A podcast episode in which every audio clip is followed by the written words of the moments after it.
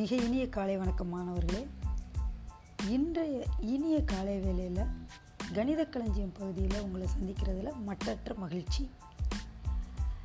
நம்மளோட தமிழ் மொழியில் மிக பழமையான இலக்கண நூல் அப்படின்னு சொன்னால் தொல்காப்பியம். இலக்கிய வடிவத்தில் அமைஞ்ச ஒரு நூல் வந்து இலக்கிய வடிவத்தில் இலக்கணத்தை சொன்ன ஒரு நூல் தொல்காப்பியம். அதோட காலம் கிமு இருபத்தி ஒன்றாம் நூற்றாண்டுன்னு சொல்லிட்டு இருக்காங்க அவ்வளவு பழமையான நூலில் நம்ம தமிழ் எண்களை பற்றி ஏதாவது சொல்லியிருக்காங்களா அப்படின்னு தெரிஞ்சுக்கலாம். இன்றைய கணித களஞ்சியம் பகுதியில். இந்த தொல்காப்பியத்திற்கு உரை எழுதியவர்களில் மிக மூத்தவர் அப்படின்னா இளம்பூரணார் கிபி பன்னிரெண்டாம் நூற்றாண்டை சேர்ந்தவர்.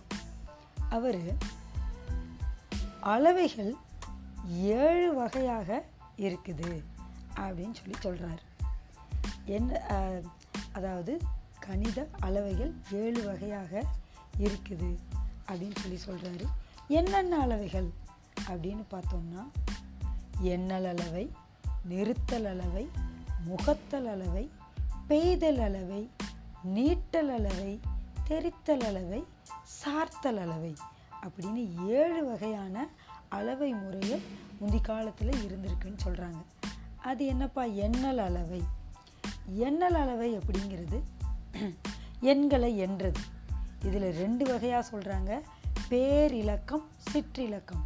பேரிலக்கம் அப்படின்னா கோடி அதுக்கு அடுத்து அடுத்து அடுத்து போகிற பெரிய எண்களை பேரிலக்கம்னு சொல்கிறாங்க சிற்றிலக்கம் என்பது பின்ன வடிவில் அமைஞ்ச எண்கள் ரொம்ப சிறுசாக இருக்கிற அளவுக்கு இருக்க எண்கள்.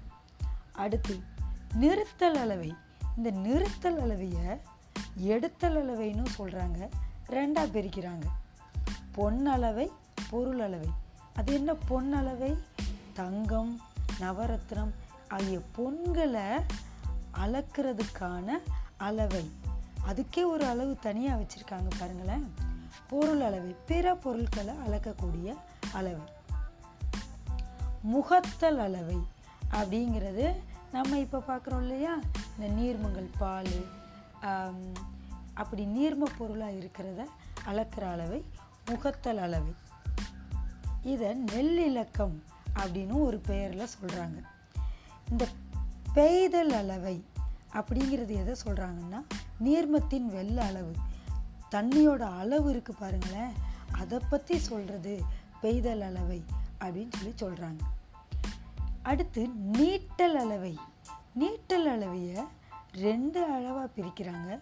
ஒன்று வழி அளவை இன்னொன்று நில அளவை. அடுத்து தெரித்தல் அளவை என்பது காலத்தை குறிக்கிற ஒரு அளவை. நம்ம இன்று காலத்தை சொல்கிறோம் இல்லையா?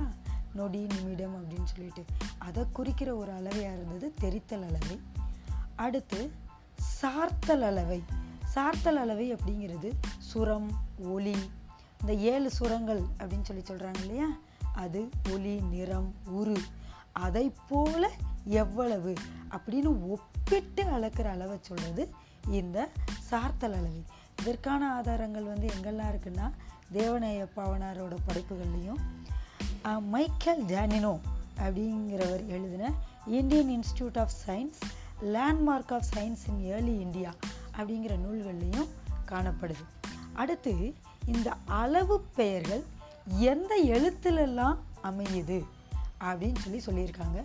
மொத்தம் ஒரு ஒன்பது எழுத்துக்களில் தான் இந்த அளவு பெயர்கள் அமையுதான் க ச த ப ந ம வ அ உ. இந்த எழுத்துக்களில் தான் அளவு பெயர்கள் அமையுது அப்படின்னு சொல்லி சொல்லியிருக்காங்க. அடுத்து அந்த தொல்காப்பியத்தில் காணப்படுற அளவு பெயர்கள்லாம் என்னென்ன? அப்படின்னு பார்த்தோன்னா களம் சாடி தூதை பானை நாழி மண்டை வட்டி அகல் ஒழுக்கு இந்த பெயர்கள்லாம் தொல்காப்பியத்தில் காணப்படுற பெயர்கள். நிறைப்பெயர்கள் என்னென்னலாம் இருக்குன்னா கழஞ்சு சீரகம் தொடி பழம் நிறை மா வரை அத்தை. அடுத்து நில அளவை குறிக்கிற பெயர்கள் வேலி மா இதழ் ஆகிய பெயர்கள்லாம் தொல்காப்பியத்தில் காணப்படுதான். அது இல்லாமல் தொல்காப்பியத்தில் மொழி எண்கள் ஒன்று இரண்டு மூன்று நான்கு ஐந்து ஆறு ஏழு. ஏழு என்பதை ஏழு அப்படின்னு சொல்லியிருக்காங்க. எட்டு ஒன்பது என்பதை தொண்டு அப்படின்னு சொல்லி சொல்லியிருக்காங்க. அது மட்டும் இல்லாமல் பின்னங்கள் தொல்காப்பியத்தில் காணப்படுற பின்னங்கள் அரை கால் அரைக்கால் முந்திரி கை காணி அப்படிங்கிற பின்ன எண்களும் அந்த தொல்காப்பியத்தில் இடம்பெற்றிருக்கு. இப்போ இதிலிருந்து பழந்தமிழர்கள் வந்து எண்களை மிக சிறப்பாக அளவைகள்லையே ஏழு பிரிவாக கையாண்டிருக்காங்க அப்படிங்கிறது தெரியுது. இது தமிழ்மொழியோட தமிழ்மொழியில் இருக்க எண்களோட மிகச்சிறப்பு இல்லையா? மிக்க நன்றி மாணவர்களே.